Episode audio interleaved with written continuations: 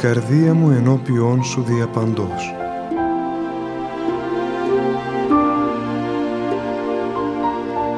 Μια απόπειρα διαδικτυακής επικοινωνίας του πατρός Γεωργίου Σχοινά μαζί σας.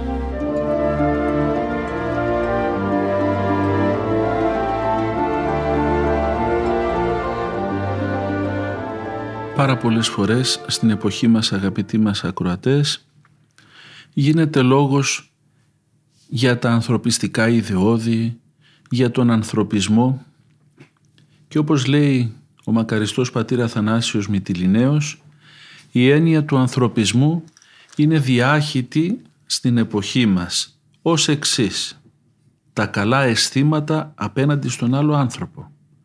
Τα καλά αισθήματα, αυτό το λέμε ανθρωπισμό και λέμε για κοίταξε αυτός ο άνθρωπος δεν είναι ανθρωπιστής ή είναι ανθρωπιστής ή κάποιος οδηγός χτύπησε κάποιον στο δρόμο και δεν τον πήρε μαζί του δεν ήταν καν ανθρωπιστής. Σήμερα η λέξη ανθρωπισμός κινείται συνήθως πάνω σε μια προσπάθεια του ανθρώπου να δείξει προς τον άλλον άνθρωπο τα καλά του αισθήματα. Όμως ο ανθρωπισμός δεν είναι αυτό. Προσέξατε το λέει ο πατήρ Αθανάσιος ο Μητυλινέος. Δεν είναι αυτό ανθρωπισμός. Ο ανθρωπισμός σύμφωνα με την παράδοση της Εκκλησίας μας είναι η προσπάθεια του ανθρώπου να στηριχθεί σε ό,τι γεννάει και πληροφορεί το δικό του το μυαλό. Και συνεπώς ο ανθρωπισμός δεν είναι τίποτε άλλο παρά ένας ανθρωποκεντρισμός. Εγώ, ο άνθρωπος, είμαι το κέντρο του σύμπαντος. Εγώ, ο άνθρωπος, θα μιλήσω για τον εαυτό μου. Δεν έχει θέση στη ζωή μου καμία ο Θεός. Αυτό είναι ο ανθρωπισμός. Και όπως λένε και οι πατέρες της Εκκλησίας, ο ανθρωπισμός δεν έχει καμία σχέση με τον χριστιανισμό. Ή ανθρωπιστής θα είσαι ή χριστιανός. Και αμέσως αγαπητοί μου ο πατήρ Αθανάσιος μας βάλει σε μια, μας βάλει σε μια άλλη οπτική του θέματος. Από εκεί που όλοι είχαμε υπόψη μας ότι το να είναι κάποιος ανθρωπιστής είναι κάτι πολύ καλό γιατί έχουμε λάβει όλοι μας εμπολής μια ανθρωπιστική παιδεία, ανθρωποκεντρική καλύτερα. Εν τούτης, έρχεται να μας πει και θα μας το εξηγήσει και αυτός και άλλοι πατέρες στην πορεία της εκπομπής με πολύ καλύτερο τρόπο ότι ο ανθρωπισμός πάσχει ως έννοια, ως ιδέα και ότι εν πολλής παρουσιάζεται μία του όψη η όψη αυτή των καλών αισθημάτων και της καλής συμπεριφοράς προς τον συνάνθρωπο και αυτό παρουσιάζεται ως ανθρωπισμός αλλά δεν παρουσιάζεται και όλο το υπόβαθρο, το ιδεολογικό που υπάρχει πίσω από αυτά τα πράγματα. Έτσι λοιπόν, ο ανθρωπισμός δεν έχει καμία σχέση με το χριστιανισμό. Όπως είπε, ή ανθρωπιστής θα είσαι ή χριστιανός. Είναι δε γνωστό ότι ο ανθρωπισμός που σε κάθε γενεά, φυσικά σε κάθε εποχή έχει αναπτυχθεί, αλλά μπορούμε να πούμε ότι οι Έλληνες είναι κυρίως εκείνοι που πρωτοδημιουργούν τον ανθρωπισμό. Κατόπιν, όταν η ελληνική φιλοσοφία πηγαίνει στη Δύση, αρχίζει η Δύση να αναπτύσσει τον ανθρωπισμό στο Μεσαίωνα, στην Αναγέννηση και στους νεότερους χρόνους μέχρι σήμερα. Και όπως αναφέρει ο πατήρ Αθανάσιος Μητυλνέος, δεν είναι τίποτε άλλο αυτό παρά η προσπάθεια του ανθρώπου να αναπτύξει πρόοδο και πολιτισμό ερήμην του Θεού, χωρίς το Θεό. Γι' αυτό πάντοτε ο ανθρωπισμός είναι αποτέλεσμα της αθείας. Ίσως θα εκπλήτεστε, αλλά αυτός είναι ο ανθρωπισμός. Είναι η προσπάθεια του ανθρώπου να αποκτήσει ευγένεια χωρίς Θεό. Ο ανθρωπισμός είναι προϊόν των αθέων, δεν είναι ποτέ του χριστιανισμού. Οι πατέρες της Εκκλησίας πολέμησαν τον ανθρωπισμό. Τον πολέμησαν με όλη τη δύναμη της ψυχής τους. Και προπάντων οι θεολόγοι του 12ου αιώνος, στο Βυζάντιο όταν ερχόταν ο ευρωπαϊκός ουμανισμός, τον πολέμησαν με όλη τη δύναμή τους. Το Βυζάντιο κινδύνευσε από τον δυτικό ουμανισμό και από τον οποίο τελικά και έπεσε, τον δυτικό ουμανισμό. Και μας λέει εδώ πέρα ο πατήρ Αθανάσιος αυτός ο μακαριστός βέβαια, αλλά πολύ πεπειραμένος στα θεολογικά γράμματα της Εκκλησίας ιερομόναχος ότι ο ανθρωπισμός στέκεται στον αντίποδα του χριστιανισμού. Και αυτό γιατί, γιατί ουσιαστικά είναι η προσπάθεια του ανθρώπου να σταθεί χωρίς το Θεό. Είναι η προσπάθεια του ανθρώπου να αναπτύξει μια ηθική, ένα ιδεολογικό φιλοσοφικό υπόβαθρο που θα πλαισιώνει τη ζωή του, έναν πολιτισμό, μία ανάπτυξη οικονομική, τεχνική, πολιτιστική και άλλη, η οποία όμως δεν θα έχει καμία σχέση με τον Χριστό. Θα ξεκινάει από τον άνθρωπο, θα καταλήγει στον άνθρωπο και θα φιλοδοξεί να εξυπηρετεί μόνο τον άνθρωπο. Τον άνθρωπο όμως ως τι, ως αυτό που είναι ή ως απλά ένα έμβιο «ον», ένα βιολογικό «ον». Δυστυχώς ο πολιτισμός μας έχει αποδείξει ότι όταν μιλάει για τον άνθρωπο θα λέγαμε ότι είτε ηθελημένα είτε αθέλητα έχει μία ελλειπή εικόνα για τον άνθρωπο. Τον βλέπει μόνο ως βιολογική ύπαρξη με κάποια λογική παραπάνω, με κάποια αισθήματα παραπάνω από ό,τι μπορεί να έχουν τα υπόλοιπα έμβια όντα, τα ζώα, αλλά χωρίς την αιώνια προοπτική του. Όταν λοιπόν τον άνθρωπο τον ορίσεις από τη στιγμή της γεννήσεώς του μέχρι τη στιγμή που φεύγει από αυτή τη ζωή και πεθαίνει, τότε πραγματικά είσαι καταδικασμένος κι εσύ να βάλεις στο κέντρο όλης της πλάσης ένα πλάσμα θνητό και να φτιάξεις και ένα πολιτισμό που θα μυρίζει θάνατο. Να φτιάξεις κανόνες συμπεριφοράς που εξυπηρετούν τον άνθρωπο μέχρι το θάνατό του και τίποτε παραπάνω. Και τον εξυπηρετούν με μοναδικό σκοπό και γνώμονα την βιολογική του ύπαρξη και την ίσως καλή διαβίωσή του στον πλανήτη μας. Για την Εκκλησία όμως ο άνθρωπος είναι κάτι πολύ μεγαλύτερο. Ο άνθρωπος είναι πλασμένος ως ένα βιολογικό «ον» που είναι κατ' εικόνα Θεού πλασμένο, με χαρακτηριστικά δηλαδή που ο Θεός θέλησε να δώσει από τη δική του υπόσταση, από τη χαρακτηριστικά δικά του θεϊκά, το κατ' εικόνα είναι δώρα του Θεού στον άνθρωπο, όπως η ύπαρξη της αθάνατης ψυχής, το αυτεξούσιο και ταυτόχρονα ο άνθρωπος είναι και πλασμένος να γίνει Θεός. Είναι και κελευσμένος Θεός κατά τον Άγιο Γρηγόριο τον Θεολόγο. Είναι πλασμένος καθομοίωσιν όπως λέμε του Θεού. Έτσι όταν ο πολιτισμός μας αντιμετωπίζει τον άνθρωπο μόνο με την εγκόσμια διάστασή του ουσιαστικά αγνοεί τον άνθρωπο. Η Εκκλησία μας όταν μιλάει για τον άνθρωπο και όταν λέει ότι όλα γίνονται για τον άνθρωπο εννοεί για να σωθεί ο άνθρωπος, για να ζήσει αιώνια ο άνθρωπος, για να ενωθεί με το Θεό ο άνθρωπος και εν Χριστώ να συμβασιλεύει εις τους αιώνας των αιώνων. Αυτό είναι η διδασκαλία της Εκκλησίας μας. Θέλει από πεπτοκότες ανθρώπους να μας ανεβάσει ο Χριστός και να μας κάνει κατά χάριν Θεούς.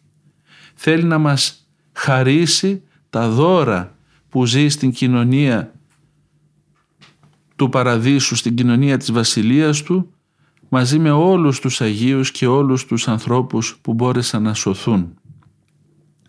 Όμως ο πολιτισμός μας αγνοεί. Θέλει να τα καταφέρει χωρίς το Θεό. Και γι' αυτό τι κάνει, χτίζει παλάτια στην άμμο.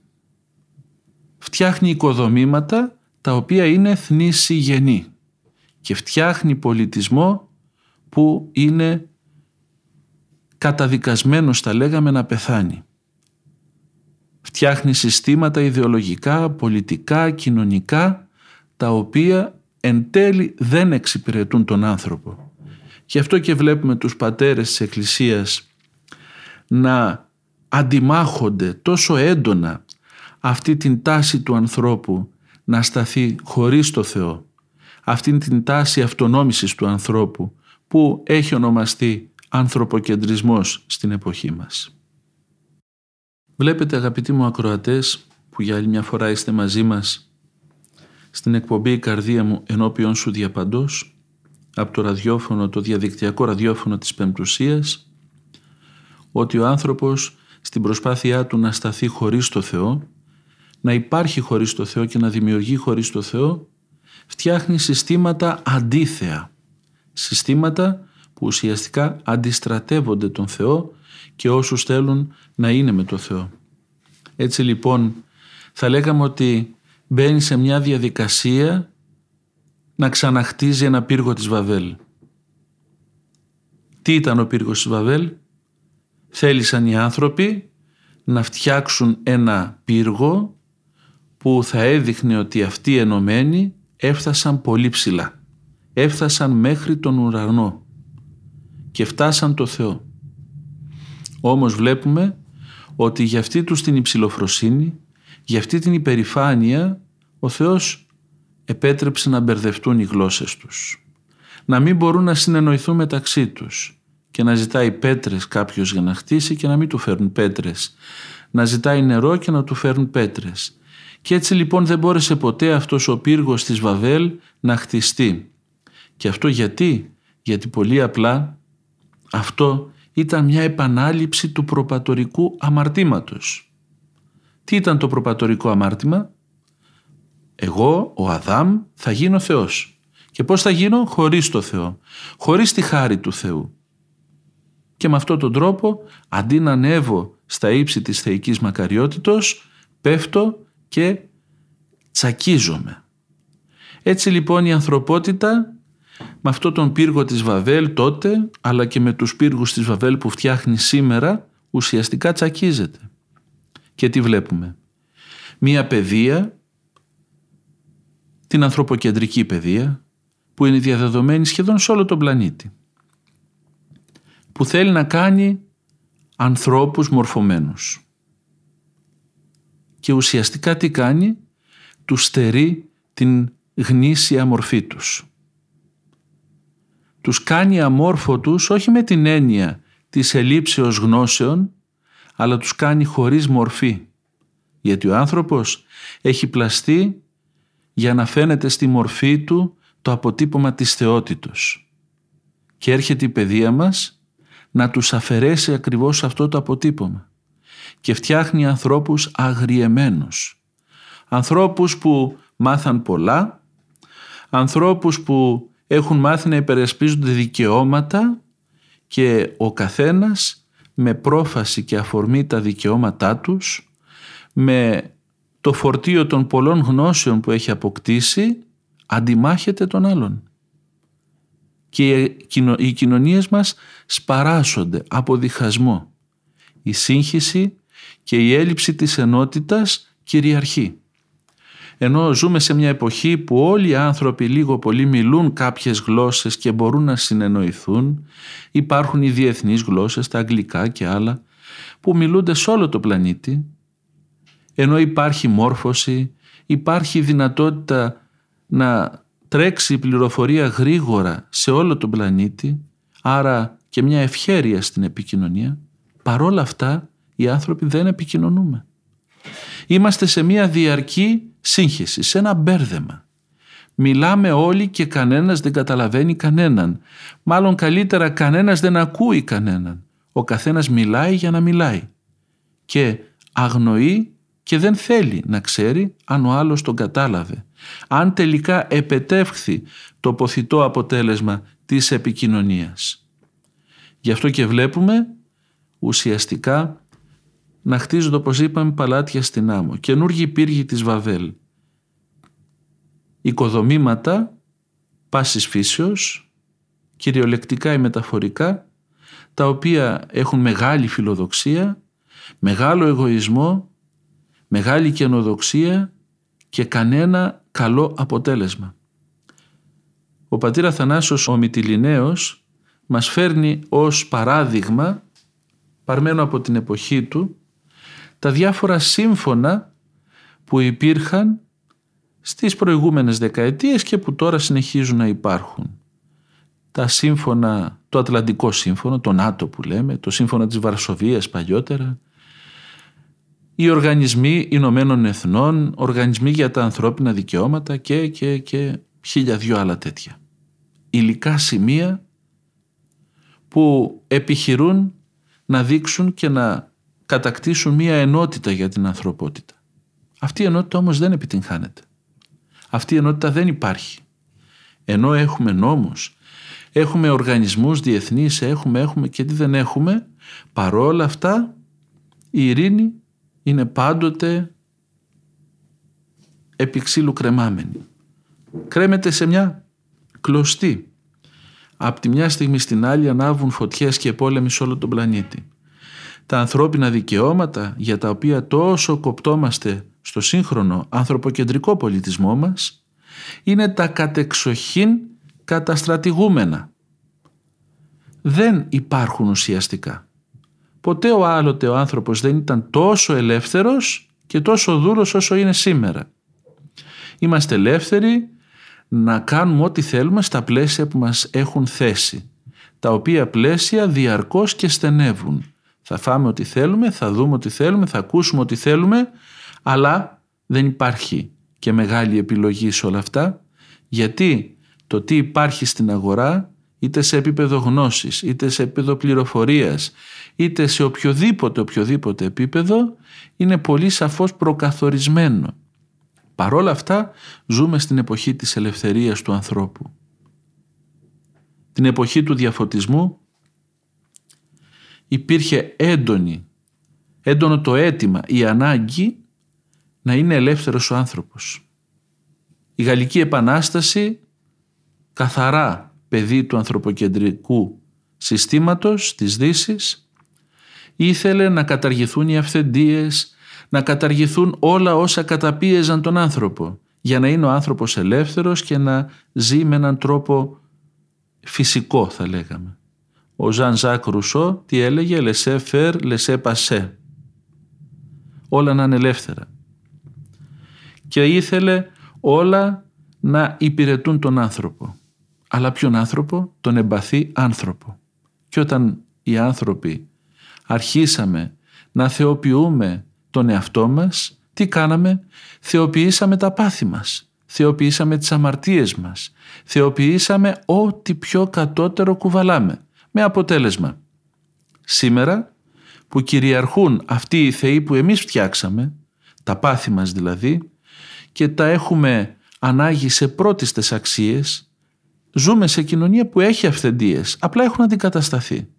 Παλιά αυθεντία ήταν ο Θεός, ήταν τα συστήματα τα πολιτικά, ήταν οι διάφοροι άνθρωποι που είχαν υπερέχουσες θέσεις μέσα στην κοινωνία, τώρα φύγαν αυτά και τι έχουμε; Έχουμε αυθεντία τα πάθη μας.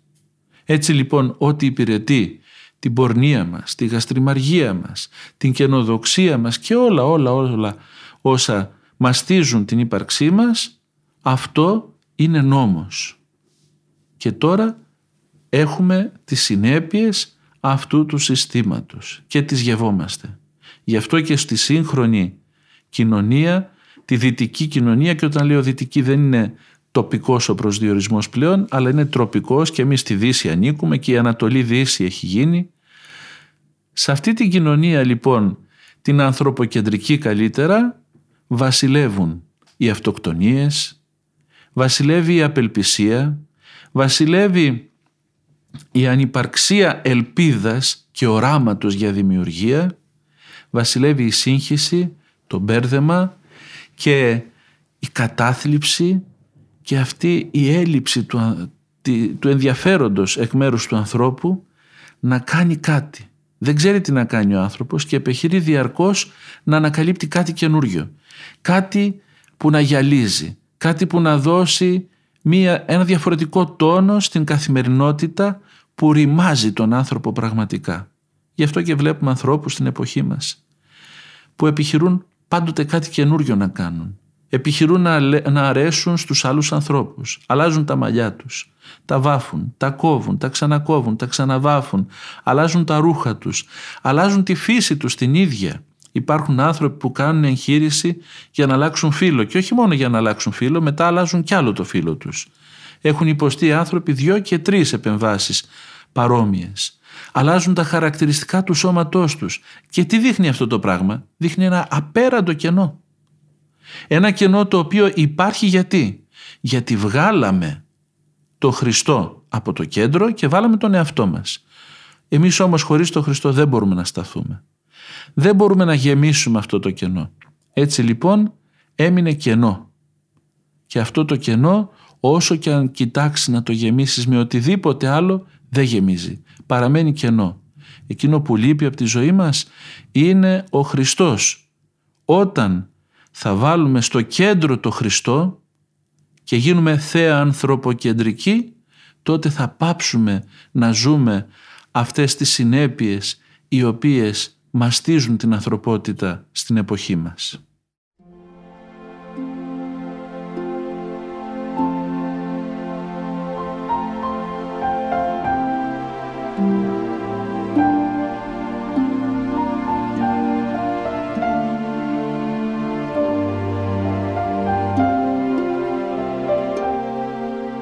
Το ίδιο ακριβώς που προσπάθησε ο άνθρωπος να κάνει μόνος του από τον Αδάμ, από τον πύργο της Βαβέλ, το ίδιο γίνεται και με τους πλανήτες που γυρίζουν γύρω από τον ήλιο και φωτίζονται, παίρνοντας όμως το φως από τον ήλιο.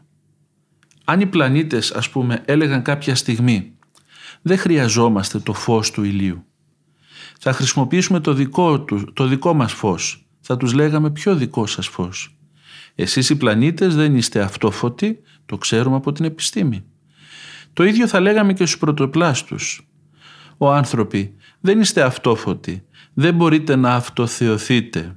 Τη θέωση θα την πάρετε από τον ίδιο το Θεό και συνεπώς τον χρειάζεστε το Θεό. Θα μας πει λοιπόν ο πατήρ Αθανάσιος Μητυλινέος δεν μπορούμε να γίνουμε ανθρωποκεντρικοί. Το κέντρο γύρω από το οποίο θα γυρίζουν τα πάντα θα είναι ο Θεός και όχι ο άνθρωπος. Και μάλιστα ο Θεάνθρωπος Ιησούς. Αυτός είναι το κέντρο. Γι' αυτό και στην Εκκλησία μας όλοι τίνουμε προς τον Θεάνθρωπο. Όλη η πλάση φτιάχτηκε για τον Θεάνθρωπο σύμφωνα με τους πατέρες της Εκκλησίας. Για να έρθει η ώρα που θα ενανθρωπίσει ο Θεός και θα ενωθεί στο πρόσωπο του Χριστού η Θεία και η ανθρώπινη φύση. Όλα κατατείνουν στον Θεάνθρωπο. Γιατί μέσω του Θεανθρώπου όλα σώζονται. Δια της προσλήψεως που έχει κάνει ο Θεάνθρωπος στην ανθρώπινη φύση, σώθηκε ο άνθρωπος. Έτσι λοιπόν, δίχως τη συμβολή του Θεανθρώπου Χριστού, δεν μπορεί να σταθεί ο άνθρωπος πλέον. Ο άνθρωπος θα στέκεται μόνο ως ένα βιολογικό «ον» με λίγα παραπάνω ένστικτα, αισθήματα και λογικές διεργασίες από τα ζώα. Ο άνθρωπος όμως που τίνει προς το Θεάνθρωπο, που θέλει να ομοιωθεί με το Θεάνθρωπο, που θέλει να ζει με τον Θεάνθρωπο, που θέλει όπως ο Απόστολος Παύλος να ζει ουκέτη εν αυτό ο ίδιος, αλλά να ζει ο Χριστός, τότε αυτός ο άνθρωπος θα λέγαμε ότι αποτελεί την καταξίωση του ανθρωπίνου είδους. Οι Άγιοι είναι οι κατεξοχήν άνθρωποι είναι οι άνθρωποι που ενχριστώθηκαν κατά την έκφραση του Αγίου Ιουστίνου Πόποβιτς ή αλλιώς τα λέγαμε θεανθρωποποιήθηκαν ή θεώθηκαν κατά χάρη. Είναι οι άνθρωποι εκείνοι που πέτυχαν την αποστολή τους. Η αποστολή του ανθρώπου δεν είναι να παραμείνει ένας άνθρωπος θνητός. Η αποστολή του ανθρώπου είναι να γίνει Θεός κατά χάριν, όπως είπαμε, έχει κελεύσει ο Άγιος Γρηγόριος ο Θεολόγος και όλη η χωρία των πατέρων της Εκκλησίας μας, των Αγίων Πατέρων της Εκκλησίας μας. Θα δούμε όμως και άλλα πράγματα που έχουν προέλθει από αυτή την παραχάραξη ουσιαστικά που λέγεται ανθρωποκεντρισμός. Από αυτόν τον ανθρωποκεντρισμό έρχεται και ο μεγάλος κίνδυνος της εκοσμίκευσης και για την Εκκλησία μας. Μακαριστός γέροντας Γεώργιος Καψάνης, από τους καλύτερους θεολόγους και πατέρες που είχαμε στην Εκκλησία μας, αναφέρει τα εξής. Σήμερα έχουμε να αντιμετωπίσουμε μία άλλη οικονομαχία. Την πίεση που ασκεί η εκοσμικευμένη κοινωνία στην Εκκλησία να προσαρμοστεί στα δικά της μέτρα και ιδεώδη ώστε και η Εκκλησία να εκοσμικευθεί. Ο κίνδυνος για την Εκκλησία από την εκοσμίκευση είναι μεγάλος. Αντί η Εκκλησία να βοηθεί τον κόσμο να εκκλησιοποιηθεί, ο κόσμος προσπαθεί να εκοσμικεύσει την Εκκλησία, να την επηρεάσει και να τη μεταβάλει σε κόσμο. Έτσι η Εκκλησία θα κρατάει τα τυπικά της, αλλά θα χάνει την πίστη της. Θα πάθει ό,τι έπαθε ο παπισμός, για τον οποίο ο Άγιος Νεκτάριος έγραφε «Δια του δόγματος του αλαθήτου, η Δυτική Εκκλησία απόλεσε την πνευματική της ελευθερία. Απόλεσε τον στολισμό της, εκλονίστη εκ βάθρων, εστερήθη του πλούτου της χάριτος του Αγίου Πνεύματος, της παρουσίας του Χριστού. Από πνεύματος δε και ψυχής κατέστη άναυδον σώμα. Έτσι λοιπόν έρχεται και η εκοσμίκευση να επηρεάσει όπως μας λέει ο πατήρ Γιώργος ο Καψάνης την εκκλησία μας και ουσιαστικά να την αποεκκλησιαστικοποιήσει, να την κάνει κοσμικό καθίδρυμα. Η ουσία όμως αυτής της εκοσμίκευσης είναι ο ανθρωποκεντρισμός.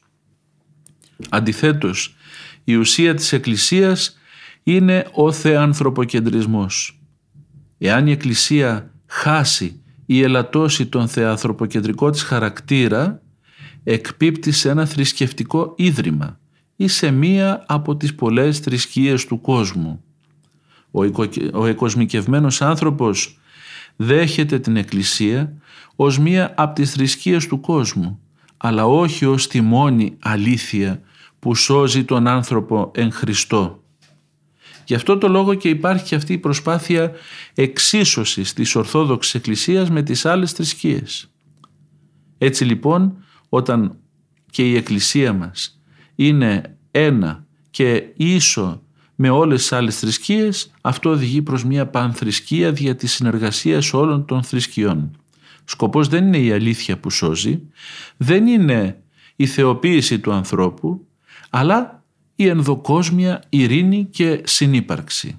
Αυτή η επιδίωξη βέβαια συμφέρει τους κοσμοκράτορες του αιώνος τούτου, γιατί θέλουν τους λαούς υποταγμένους στην κυριαρχία τους και δια της συνεργασίας των θρησκειών ειρηνικούς ή μάλλον καλύτερα κατεσταλμένους. Βλέπουμε εδώ πέρα τον μακαριστό πατέρα Γεώργιο Καψάνη να λέει αλήθειες που καίνε. Αλλά αλήθειες. Γιατί βλέπετε πάντοτε η αλήθεια του Χριστού είναι τέτοια που καμιά φορά δεν ησυχάζει και τόσο τον άνθρωπο αλλά τον αναγκάζει να μπει σε μια διεργασία δυναμικότερη. Καμιά φορά του βάζει μια φωτιά μέσα και τον αναγκάζει να κάνει επιλογές κρίσιμες στη ζωή του. Έρχεται εδώ και μας λέει ο πατήρ Γεώργιος ότι χάρη της εκοσμίκευσης που έρχεται από τον ανθρωποκεντρισμό προσπαθούν να επηρεάσουν την Εκκλησία.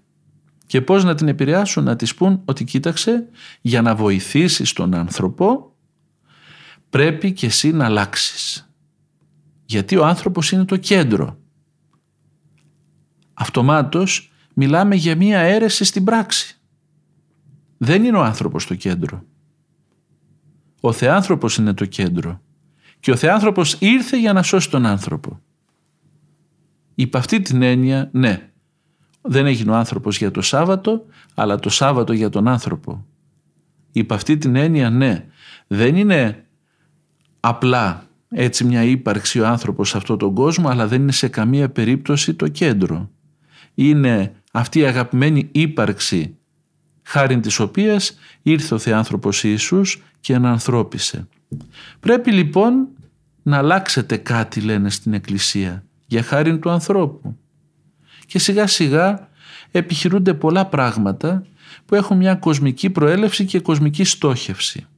Τι θα αλλάξετε; Θα αλλάξετε τις ακολουθίες σας, θα τις κάνετε πιο σύντομες, πιο εύληπτες και εύκολες στον μέσο πιστό. Μετά θα αλλάξετε τους κανόνες σας, την ηθική σας. Δεν γίνεται να επιμένετε σε μία ηθική, μα η ηθική για την Εκκλησία δεν είναι κάτι το οποίο στέκεται μόνο του, αυθύπαρκτο. Η ηθική για την Εκκλησία είναι οι κανόνες που απορρέουν από την φιλοδοξία μας να ομοιωθούμε με το Θεό. Όταν θες να γίνεις ένα με το Θεό, εκ των πραγμάτων κάποια πράγματα πρέπει να τα διορθώσεις. Όλα όσα δεν ταιριάζουν στον άνθρωπο, όλα όσα για τα οποία δεν είναι πλασμένος ο άνθρωπος, πρέπει να φύγουν από τη μέση και αυτά είναι τα πάθη μας και οι αμαρτίες μας. Δεν μπορούμε να αλλάζουμε κάθε 100 και κάθε 200 χρόνια τους νόμους που έθεσε ο Θεός για να θεώσει τον άνθρωπο κατά χάριν. Όμως έρχεται η εποχή μας, η ανθρωποκεντρική εποχή και το λέει και αυτό. Έτσι λοιπόν βλέπουμε στις μέρες μας τάσεις από ενοχοποίησης και ή δυνατόν και θεσμοθέτησης όλων των παθών, όλων των αμαρτωλών έξεων και τάσεων απλά και μόνο για να μην ταράζεται ο άνθρωπος που αμαρτάνει. Για να συνεχίσει να αμαρτάνει ανένοχα και ακατάκριτα και να κοιμάται και ήσυχος. Επειδή βέβαια δεν μπορούμε να ξεγελάσουμε την ψυχή μας και τη συνείδηση που έχει φυτεύσει ο ίδιος ο Θεός μέσα μας, όσο και αν μας απενοχοποιεί η εποχή μας η ανθρωποκεντρική και κοσμικευμένη, αν δεν είμαστε καλά μέσα μας στη σχέση μας με το Θεό και τους ανθρώπους, δεν μπορούμε να ησυχάσουμε με τίποτε. Γι' αυτό και στην εποχή μας και τα ψυχοφάρμακα φεύγουν με τις χούφτες προς τους ανθρώπους και τα ηρεμιστικά και τα αντικαταθλιπτικά και τα αγχολητικά και παρόλα αυτά οι άνθρωποι δεν ησυχάζουν και πολλές φορές πρέπει να αυξάνουν και τις δόσεις για να πετύχουν μόνο το πιο απλό, να κοιμηθούν. Γιατί, γιατί οι άνθρωποι δεν έχουν ησυχάσει στη σχέση τους με το Θεό. Δεν έχουν αποδεχθεί καν τη θέση τους μέσα σε αυτόν τον κόσμο. Θέλουν αυτή να είναι το κριτήριο και το μέτρο για τα πάντα και όχι ο Χριστός, ο Θεάνθρωπος Ιησούς. Γι' αυτό και σφάλουν και απολαμβάνουν τις συνέπειες της πτώσεώς τους και του σφάλματος που έχουν κάνει. Βλέπουμε λοιπόν αδερφοί μου τον άνθρωπο να βρίσκεται σε μια τραγική διαρκείας πτώση. Είναι προς την πτώση του ανθρωποκεντρισμού διαρκώς. Υπηρετούμε το κοσμοίδωλό μας, το οποίο είναι ουσιαστικά το αυτίδωλο, έχουμε κάνει είδωλο τον εαυτό μας και θέλουμε να είμαστε εμείς το κέντρο του κόσμου, το κέντρο γύρω από το οποίο κινείται όλος ο κόσμος και μέσα σε αυτή την κατάσταση γινόμαστε όλο ένα και πιο δυστυχείς, όλο ένα και πιο ταραγμένοι, όλο ένα και πιο, ε, συγχωρέστε μου την έκφραση, ανικανοποίητοι. Έτσι λοιπόν, επειδή δεν ικανοποιούμαστε με τίποτε, νομίζουμε ότι εμπόδιο είναι όλοι οι άλλοι που δεν μας αφήνουν να ικανοποιήσουμε τις ορέξεις μας, τις επιθυμίες μας, τα όνειρά μας. Και βέβαια όποιος έρχεται να μας πει ότι παιδί μου δεν πας καλά, μας είναι πιο εύκολο να του πούμε φύγε από τη μέση παρά να προσπαθήσουμε να προβληματιστούμε γόνιμα και καρποφόρα. Και επειδή ο Θεός είναι παρόν, πανταχού παρόν και τα πάντα πληρών και επειδή ο Χριστός μας μας αγαπάει με μία αγάπη κρατεά ως θάνατο, δεν πάβει να μας υπενθυμίζει ποιος είναι ο δρόμος ο δρόμος που οδηγεί στη σωτηρία μας. Με χίλιους τρόπους. Μέσα από τα κηρύγματα της Εκκλησίας, μέσα από την παρέμβαση του Θεού στην ιστορία του ανθρώπου, μέσα από την αποτυχία που μας αφήνει να γευόμαστε, μέσα από χίλιους δυο τρόπους ο Χριστός μας λέει «Αλλάξτε πορεία». Στραφείτε προς τον Θεάνθρωπο. Και εμείς τι κάνουμε, αμετανόητοι όντες και εγωιστές και ξεροκέφαλοι και επίμονοι λέμε φύγε από τη μέση. Όταν όμως μπούμε στη διαδικασία λίγο να προβληματιστούμε και να πούμε έλα εδώ βρε άνθρωπε ταλέπορε. Ποιο είναι το αποτέλεσμα των επιλογών σου; Είσαι χαρούμενος; Όχι. Είσαι ικανοποιημένος; Όχι. Είσαι ευτυχισμένος στη συνύπαρξη με τους άλλους ανθρώπους; Όχι. Τότε μήπως κάτι δεν κάνεις καλά; Μόλις πούμε αυτό το πράγμα και αρχίσουμε να δοκιμάζουμε την πατροπαράδοτη συνταγή για την ευτυχία που είναι το Ευαγγέλιο του Χριστού που είναι το να θέλουμε να ομοιωθούμε με το Χριστό και δούμε πώς το πέτυχαν οι άνθρωποι πριν από μας που είναι καταξιωμένοι πλέον στα μάτια του Χριστού και αυτοί είναι οι Άγιοι της Εκκλησίας τότε βρίσκουμε την πηγή της χαράς και της ευτυχίας. Τότε βρίσκουμε την ειρήνη και την αγάπη και τη χαρά και την αγαθότητα και όλα τα καλά που ενυπάρχουν στη σχέση με τον Χριστό και στην ένωσή μας με Αυτόν.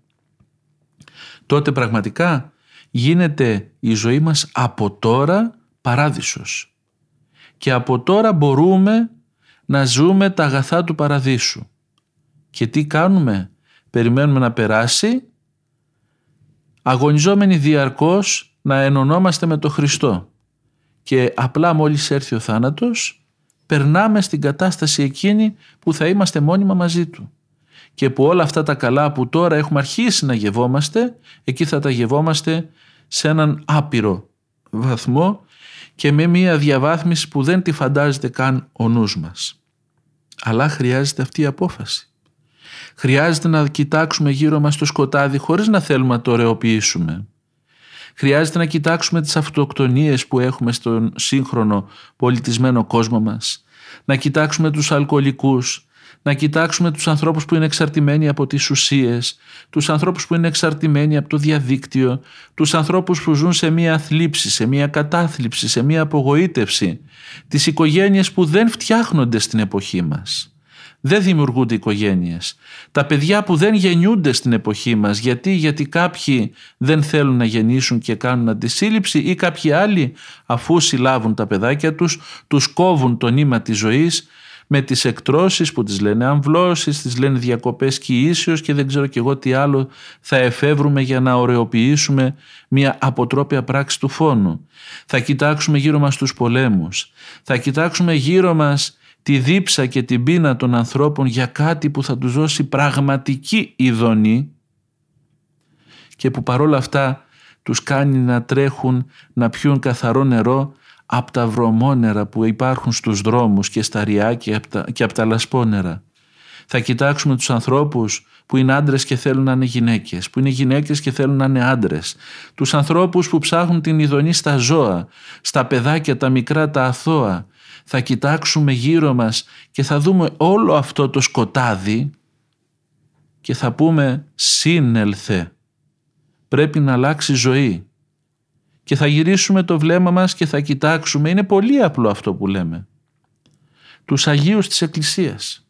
Πώς έζησαν, τι έκαναν, ήταν υπεράνθρωποι, γιατί τα κατάφεραν. Κοπίασαν, ωραία. Δεν είναι τίποτε και εμείς κοπιάζουμε σήμερα αλλά κοπιάζουμε εις μάτιν, κοπιάζουμε ματέως. Ποιος από τους σημερινούς ανθρώπους δεν κοπιάζει; Όλοι τρέχουν από το πρωί μέχρι το βράδυ. Όλοι για να σπουδάσουν διαβάζουν, διαβάζουν, διαβάζουν άπειρες ώρες και μόλις σπουδάσουν κοπιάζουν άπειρες ώρες για να βγάλουν το μισθό τους και να μπορούν να ζήσουν και δεν μπορούν να ζήσουν και πάλι καλά και ξανά κοπιάζουν και για να κάνεις οτιδήποτε κόπος χρειάζεται αλλά αρκεί ο κόπος να μην πηγαίνει χαμένος οι Άγιοι μας κοπίασαν αλλά πέτυχαν το ποθούμενο. Θα κοιτάξουμε λοιπόν αυτούς και θα πούμε εσείς πώς τα καταφέρατε.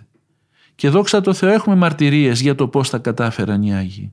Όλα τα, τα πατερικά συγγράμματα δείχνουν ακριβώς αυτό το πράγμα πώς οι απλοί άνθρωποι, οι θνητοί άνθρωποι γίναν θεοί κατά χάρη μέσα από τη διδασκαλία του Ευαγγελίου, μέσα από τη διδασκαλία της Εκκλησίας, μέσα από τον πόθο και την επιθυμία να ενωθούν με τον Θεάνθρωπο Ιησού. Και μόλις αυτά τα αντιληφθούμε, τότε η ύπαρξή μας θα έχει λαβωθεί. Θα έχει λαβωθεί με μια γλυκιά λαβωματιά. Αυτή που προκαλεί η αγάπη του Χριστού.